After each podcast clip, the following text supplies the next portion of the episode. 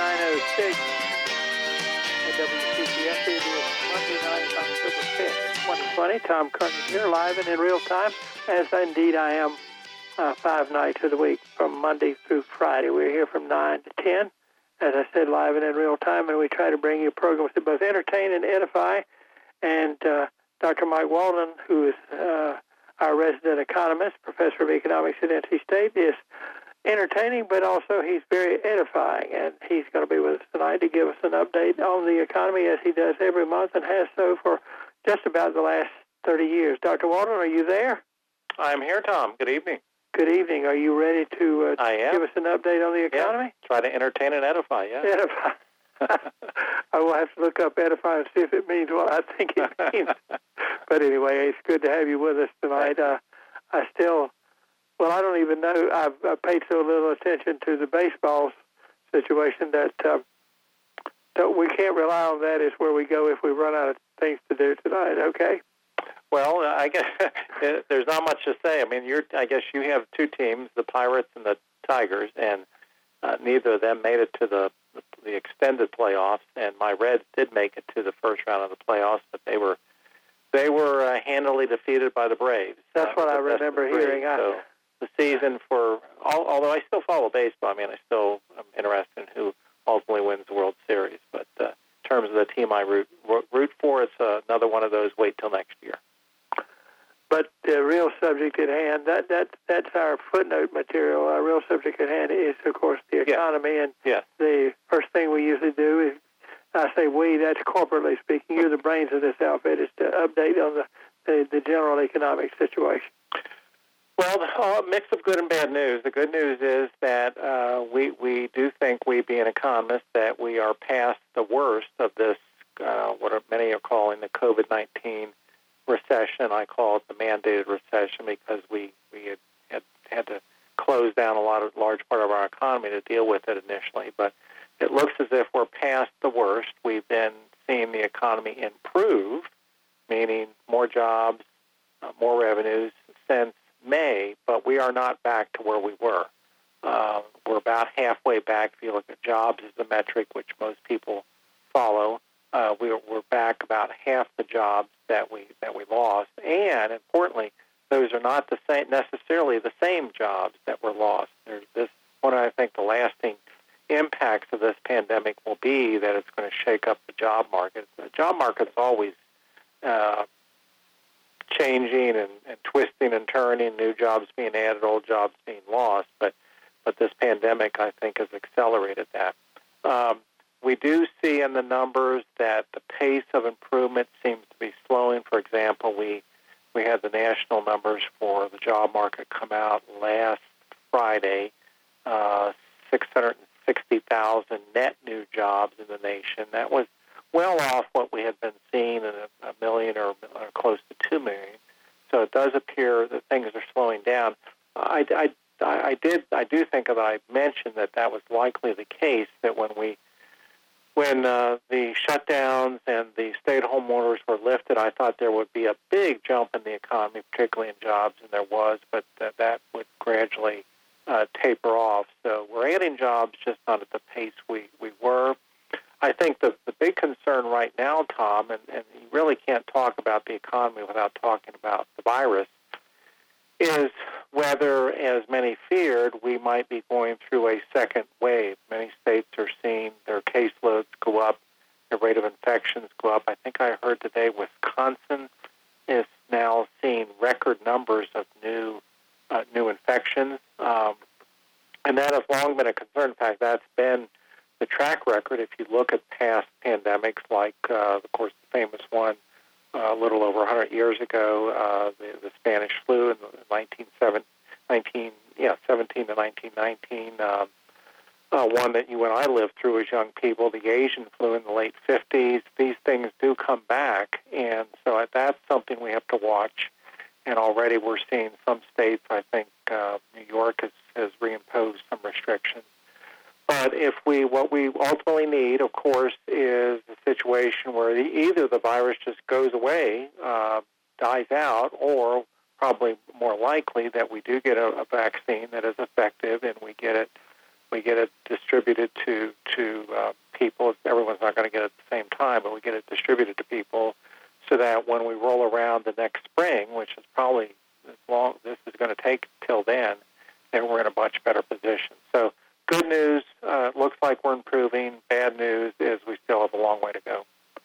One little piece of testimony from from myself. I was talking to my sister recently, and her son is in the building trade, and she says he cannot catch up right now.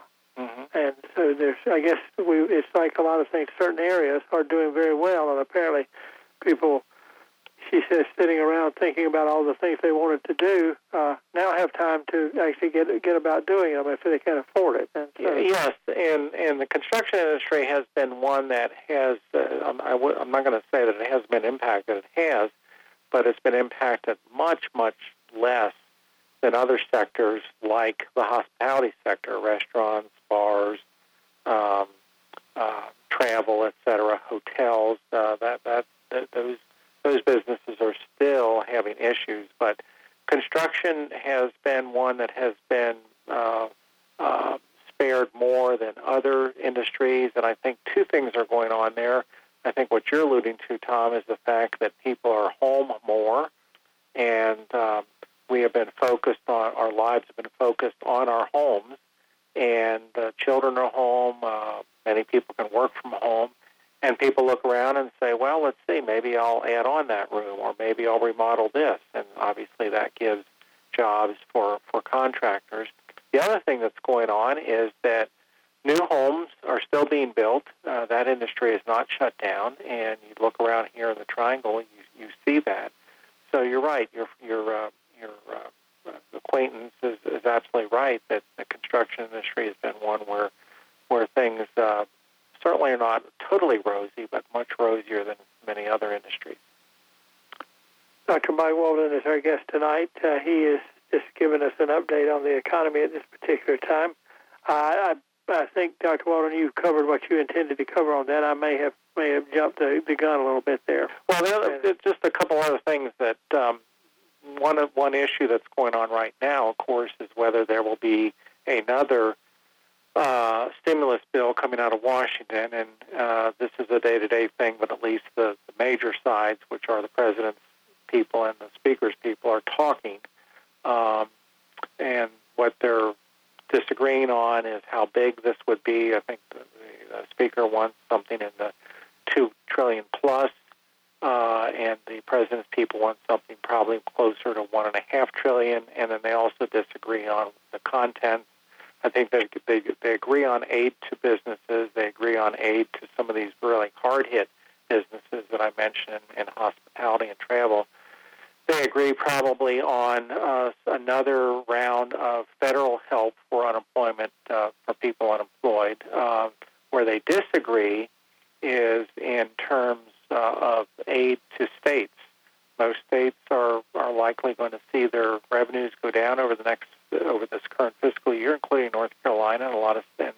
So there's a move in Washington to have the federal government uh, backfill some of that so that states uh, can still do the things. And there's a disagreement, political disagreement between primarily Republicans and Democrats over how big that should be. So um, people should watch, though. I'm I'm cautiously. I do think we probably do need another aid bill from Washington, but um, uh, that's something on a day-to-day basis. And of course, with the president uh, being hospitalized and away from the action, I don't know if that's affected much, but uh, his people are they are talking, so that's a plus. Dr. Mike Walden will extend, I, I believe and hope, uh, his observations on the economy uh, as I have told you in our Truth in Broadcasting segment, uh, each time we do this, that the truth is that he gives me a cheat sheet because he's the brains of the outfit and, uh, outfit and knows what uh, particular facets of the economy we should cast our uh, our eyes on and uh, and he should report on.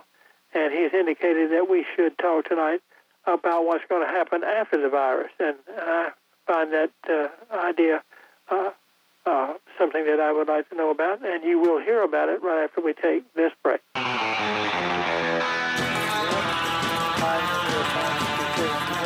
Kearney was our guest tonight.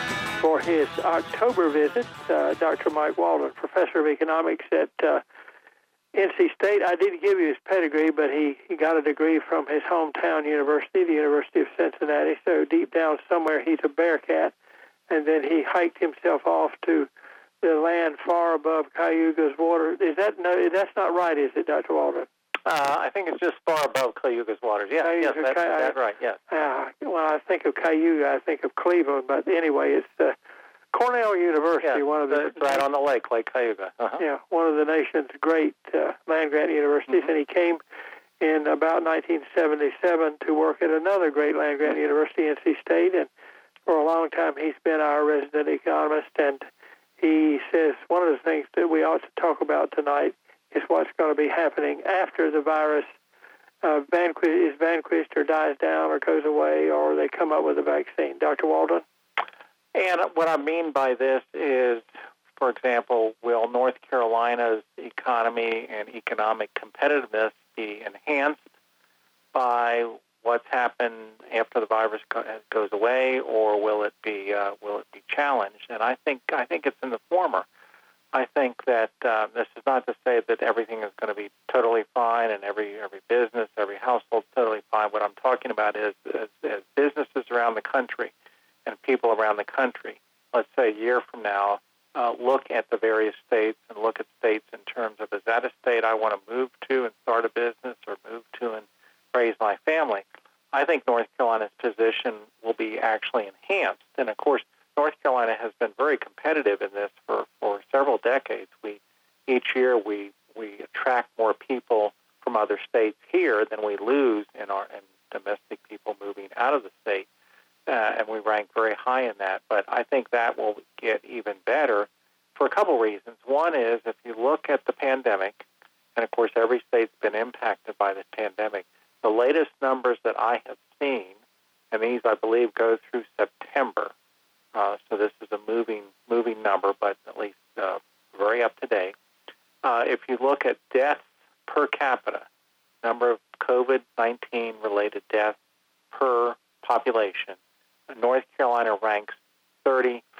In other words, 30 states are higher on that metric than North Carolina. And interestingly, are the lowest on that death rate per capita. Again, this is through September than any of our surrounding states, any of the states that touch us. We have a, a lower rate of death uh, per population than any of those surrounding states, and we also have a ro- lower rate of death in turn and compared to some states like Ohio or Texas, where we often compete with those states for, for businesses. So I think that's that's number one. I think that when we come out of this pandemic, and uh, our business recruiters uh, in the Department of Commerce and the, and the Economic Development Partnership uh, are re- trying to recruit businesses for North Carolina. I think they can say, look, we were impacted by the pandemic, but we are a relatively safe state if you look at some of these metrics. So that's number one. Number two, there's been uh, a lot of talk and discussion about how this pandemic has uh, flourished in big cities, in dense areas. Uh, the virus spreads very easily, and therefore it likes it, it's easy to spread if you've got a lot of people packed together, which is the nature of cities as opposed to rural areas. So I think one question would be for North Carolina: Have our cities uh, done poorly in that metric, uh, and especially our the cities that that, uh, that that we've seen a lot of growth in, those in the Triangle, Charlotte, the Triad, et cetera. And again, the good news there is is no uh, we are not. None of our big metro areas are are high compared to other metros around the country on the, the measure. In this case, uh, cases per capita. In fact, if you look at cases per capita in North Carolina, where you see the highest numbers, uh, they have been in a couple of rural areas, down one down east and one in the northeast, where the population is is high in terms of the age scale.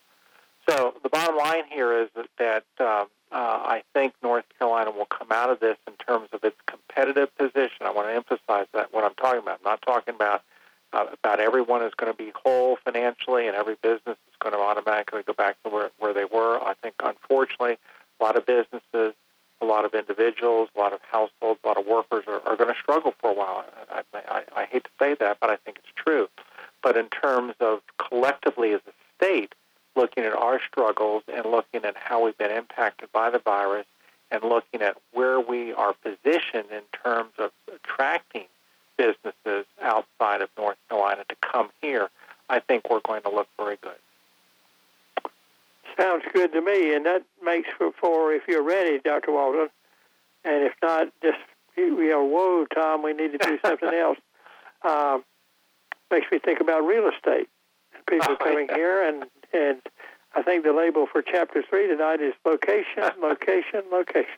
Well, we're shifting gears a little bit, but um, I'm actually doing some some work, academic work that involves real estate, and and I came across an article the other day that talked about something that economists refer to as the rent gradient, uh, but I think it's known more popularly as location, location, location. That's the answer. That's sort of sort of a joke when you ask someone says, "What are the most the three most important things in real estate?"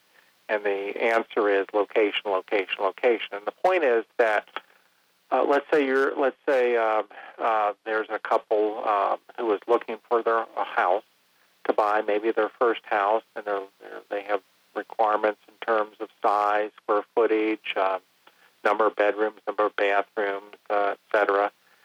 And how many times, if you watch some of the um, real estate shows that are on television, which which is something Mrs. Walden and I like to do, we enjoy some of these home remodeling shows, etc.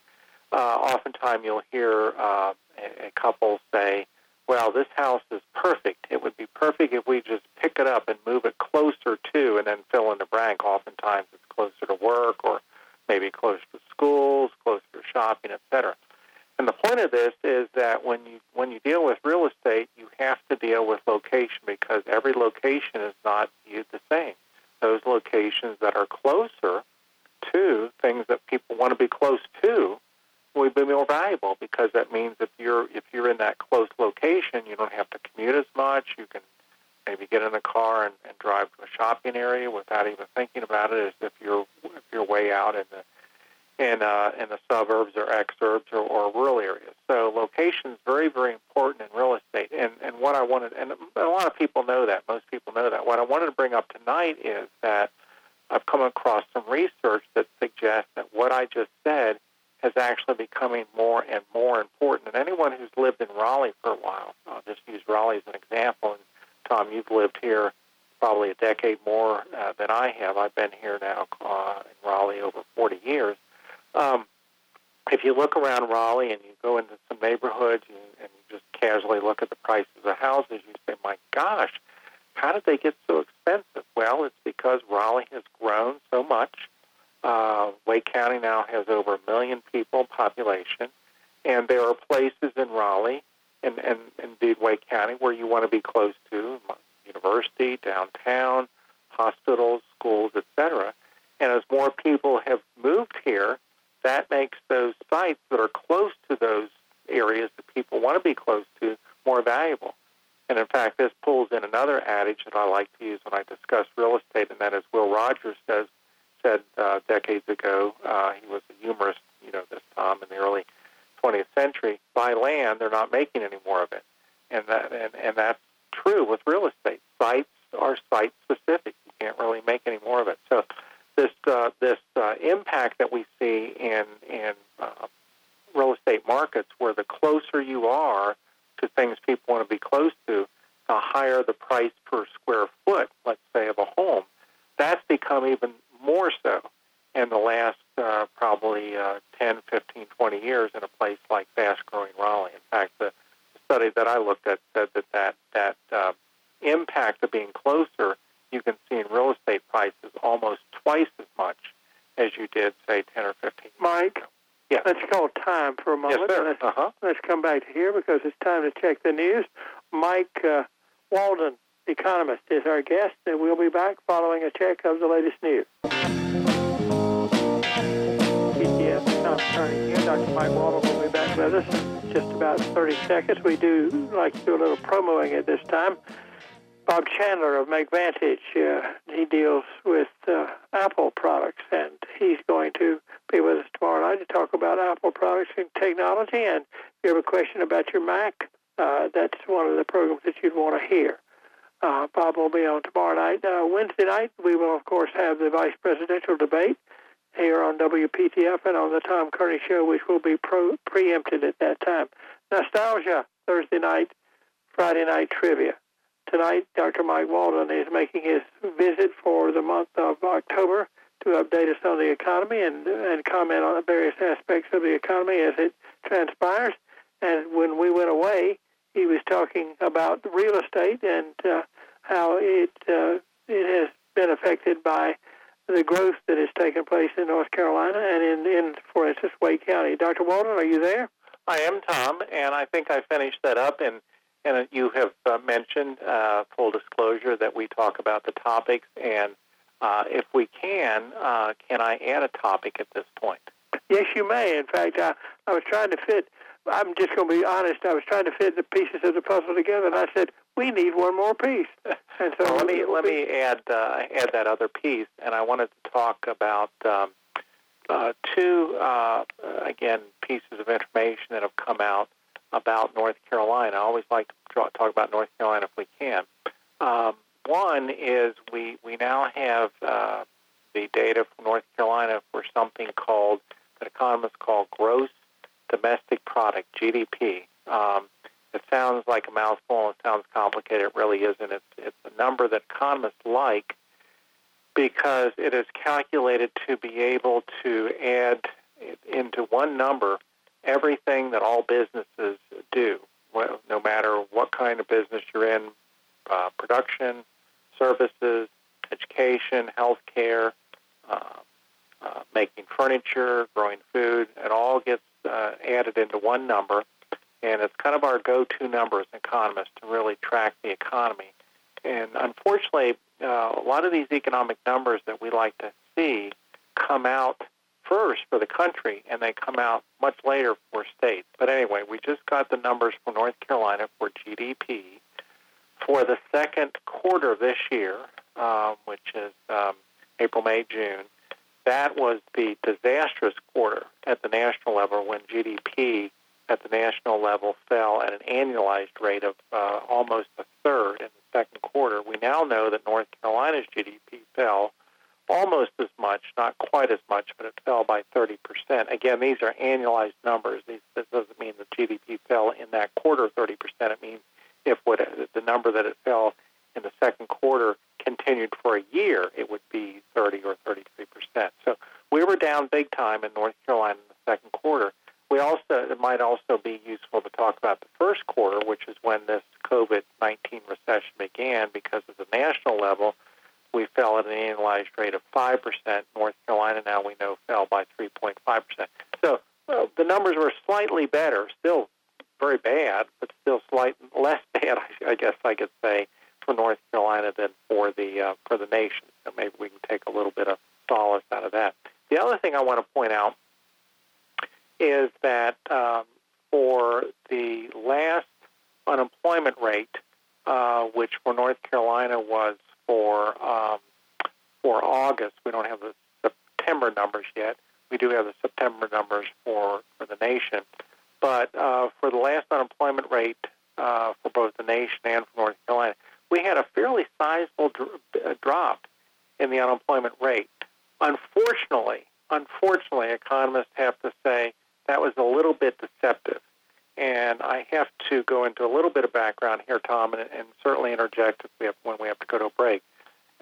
When we calculate, or when the statisticians calculate the unemployment rate, uh, they're very picky. They're very picky about who they count as unemployed and they will only count someone as unemployed. And incidentally, this is all done by a survey, and it has nothing to do with people filing for unemployment compensation. A lot of people think that's where the unemployment numbers come from. They don't. This is all survey, and in that survey, what really determines whether someone who doesn't have a job is counted as unemployed is are they looking for work? Are they out there pounding the pavement trying to find a job?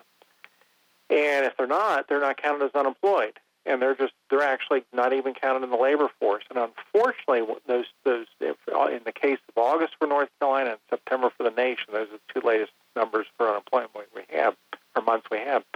In both cases, when the unemployment rate in those months went down fairly significantly for North Carolina and the nation, it was due mainly, not only, but mainly to the fact that a lot of people who we know don't have jobs just just stopped looking for work, and therefore they weren't counted as unemployed. So, you, so what I tell people is, yeah, yes, follow the unemployment rate, but it's much better, and, and I think you get a much more accurate uh, look at the economy if you look at the job numbers in terms of how many jobs we added.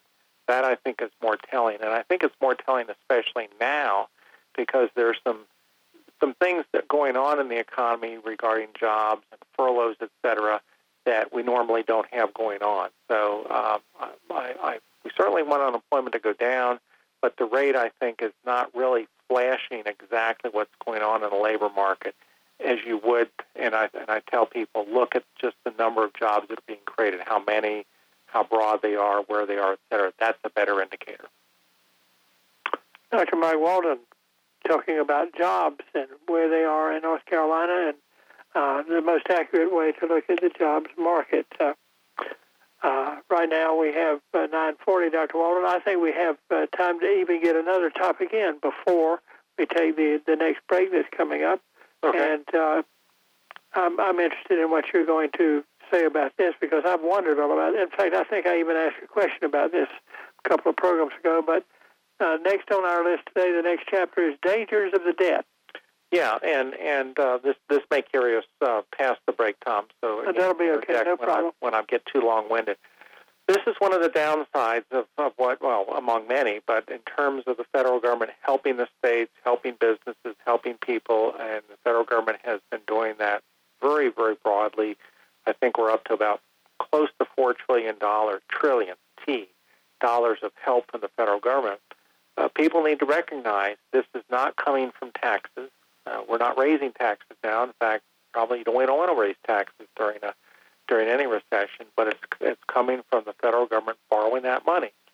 You might say, well, who who are they borrowing it from? Well, uh, anyone who invests in Treasury securities, which is still a considered very safe investment. You don't get a lot of interest, but it's considered very safe. Uh, you're helping fund the the national debt as well as foreign investors. And we, we United States uh, Treasury securities have been very, very popular for many decades with foreign investors. But we are borrowing that money, and we're adding it to the national debt. Now, uh, a question I probably, I would say, Tom, among the top five questions that I've gotten in my 40 plus career, 40 year plus career at NC State regarding these kind of policy issues is when will the national debt really sink us? When are we going to have to, to pay or default? And what's going to happen to the country that if, if we default? And I think those concerns have, have increased over this last year because of this enormous additional amount of debt that we are we are raising. Um, here's here's Walden's answer. Everyone won't agree with it, but here's my answer. Um, take a foreign holder of our debt like China. China does uh, own a lot of our debt. In other words, we borrow money from them. Can can would is there ever a chance we're going to wake up the next day and find in the news saying that China has now called that national debt, that those debt debt. They want it all paid back now. The, the trillions of dollars that we have borrowed from them, they want it back. Is that ever going to happen? No, it's not going to happen. China's not going to do that. There are terms on that debt uh, that is a length of time uh, that's written into the contract.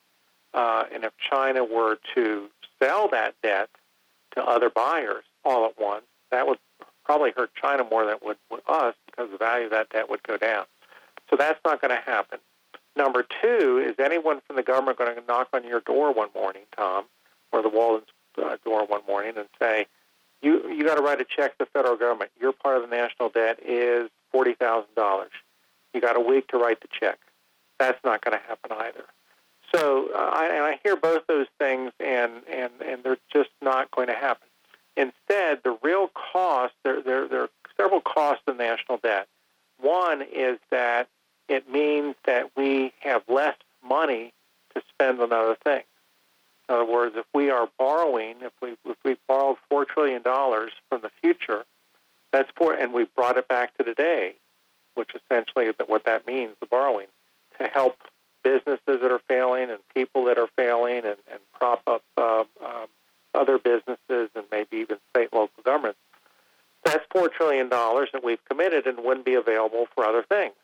Now, I actually think we had to do that because I think we were in danger of the economy collapsing under this COVID 19 uh, recession. But what that means is that $4 trillion is not available for the future to be spent on bridges or education uh, or healthcare or whatever. Furthermore, it's not available for the private sector to invest. And so, what he, the, the, the strongest cost that economists have found uh, in, in looking at national debts, not just ours, but, but other countries. The, the biggest cost is what the cost of national debt is that it causes our economy to grow slower in the future because we've moved a lot of money from that, that would have been available to invest and make us more prosperous in the future. We've moved that to now. And so that means we're going to grow less than we were in the future. Let's say instead of growing maybe at 2% a year in the future, we'll grow at 1.5% which means standard of living don't go up as much, not as many jobs created, et cetera. That's the real cost of the increasing national debt.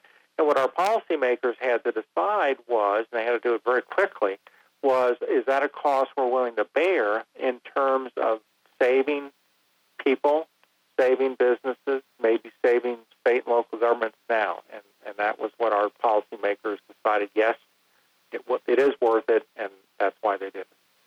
Dr. Walden, with your permission, before we take the break, can I add a, a little tag to this? You can, of course. Uh, I, I told you earlier before we came on the air that I just started reading this biography of uh, Abraham Lincoln, mm-hmm, mm-hmm. and one of the reasons the Lincolns uh, we've we've often reflected on, and and uh, the the Lincoln family, Thomas Lincoln was Abraham's father, and mm-hmm. he didn't always do very well. Well, part of the reason he didn't do well is that in the 19th century, when you had these uh, roller coasters of the economy, there wasn't any cushion there to catch these people. Right. Uh, if you see if you see what I mean, uh, there was no government to to uh, spend a trillion dollars mm-hmm. to help them get through. So Thomas was doing fairly well. Thomas uh, Lincoln, Lincoln's father, was doing fairly well early on in Indiana, but uh, there were several uh, panics, uh, mm-hmm. economic shutdowns in the 19th yeah, century. panic was the the 19th century term for a recession. Yeah. For recession, and and I was just thinking of the comparison of the of the what what his family, Lincoln's family, yeah. had to go through. This was when he was a teenager. Uh, at that time, than than what is going on now, and how much uh, uh, it, it has helped to try to keep some people afloat if we could until they could weather the storm, so to speak. That's that's that's my little historical note. Well, and and and again, tell me if we're getting close, but that Tom, that's I mean that's an excellent example, and that's really been the big, probably the biggest change in economic policy making, and you know this over the last uh, 70 years uh, with the Great Depression and the and the philosophy being that uh, rather than just let people businesses flounder and, and whatever they can do to stay afloat, let them do it. Uh, the economy will eventually correct itself, which is true. Do we need to take action to maybe try to push the economy faster and, and get it back on its feet a little faster, as well as hurt those people, help those people and businesses who didn't really do anything to, to bring this tragedy on themselves? That was the that was the whole change in philosophy. This goes under the notion of Keynesianism, and uh, we still we still practice that. Dr. Mike Walden is our guest tonight. He's a professor of economics from NC State. If you're a regular listener, he is not a stranger because he's been with us just about every month for the last 30 years. And we we have one more thing on our, mm-hmm. our, our list tonight, one more chapter. And after we take this break, we're going to get his view on whether there might be some good things hidden in the the uh, in the pandemic. Uh, if I said that right. I can never get those words right, but that will be right after this. Monday, October 5th, Dr. Mike Walden, Professor of Economics at NC State, visiting with us tonight, giving us an update on the economy and uh, his appraisal of certain issues that uh, he thinks should be brought to mind. And uh, uh, maybe a, a, little bit of a look into the future, or uh, positing whether or not the, the, uh, the some good things may come from the pandemic. Dr. Walden? Yes, Tom. It's time for you to take the ball and run with it. Okay. Well, our last topic was um, we want to always end, uh, end on an upbeat note, and whether there's there's anything out there going on in the economy that, that we can point to and say, well, this is this is maybe one good result of the pandemic. And I'm going to appeal to your his, history background because this is really something that, that researchers have found in history, and that is that when you have an economic downturn, when the economy is bad, people are losing their jobs and business, etc. That's actually a period of time of great entrepreneurship. That's just a long word for people sitting down and figuring out, well, what kind of business could I start now? How could I maybe, what kind of changes might, might I need to make? Um, or is there something I could invent? Uh, something I can maybe take from someone else and maybe tweak it, or whatever. Um, the, the historians and economists who uh, have looked at this, uh, have looked at downturns in the past, have concluded that, ironically, when times are bad, economic times are bad, that's often a time of great entrepreneurship, people inventing things, innovating things, changing how we how we look at processes, etc. Well, the question is, is that going on today? And the good news is that uh, some early evidence suggests we're seeing that again. We're seeing high numbers of people actually starting new businesses, high numbers of people actually in, in trying to invent or innovate things. And that's good because really inventions and innovations and entrepreneurship that's what moves us forward. That makes that makes for a better economy in the future. So that's one upside I think we can we can take from uh, this this recession that's been caused by the pandemic. One of the things that uh, I, I take it you, I, I'm not interrupting you right now.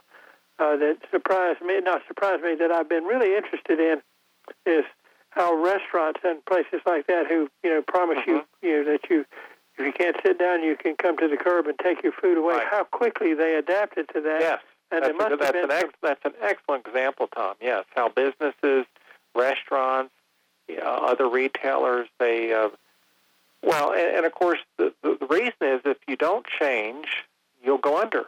And right. so uh, there's that extra push there. But well, all those little bags, all those little. I, I, we we went out and got curbside service for the first time mm-hmm. this weekend, mm-hmm. and I, I just kind of had an appreciation for that. Yeah. all those little plastic things, all the little things that have to be there to yeah. make it work, all of a sudden appear from somewhere. That means somebody is making it happen. Yeah, yeah, yeah. And, and of course, one question is, will will all of these changes, and you're t- using restaurants as an example, I think it's a good example, will all these changes stay with us?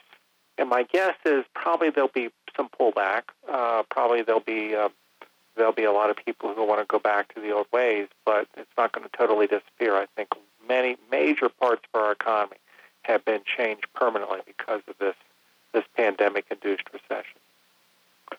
Well, Dr. Walden, you've made a nice package tonight. Okay, thanks, Tom. I told Thank John you for your you for your guidance. I told John to tell you that the piece of puzzle that you put in was just the right size. Excellent, excellent, excellent. And uh, I will. Uh, I look forward to calling you again. Your, your uh, people will call my people, which is right. you calling me. It's yeah. going. To be past the election, I think. Uh, Oh well, oh well, a lot of talk, lot, lot to talk about then. Certainly, that's yeah. good. There'll be a big jumble around. Hopefully, there'll be a decision. 2nd. Well, take care. Thanks, and Tom. we'll talk to you again in Okay. a month. Okay. Bye-bye. Dr. Mike Walden, professor of economics at NC State. Tomorrow night we're going to talk about uh, Apple products with uh, Bob Chandler.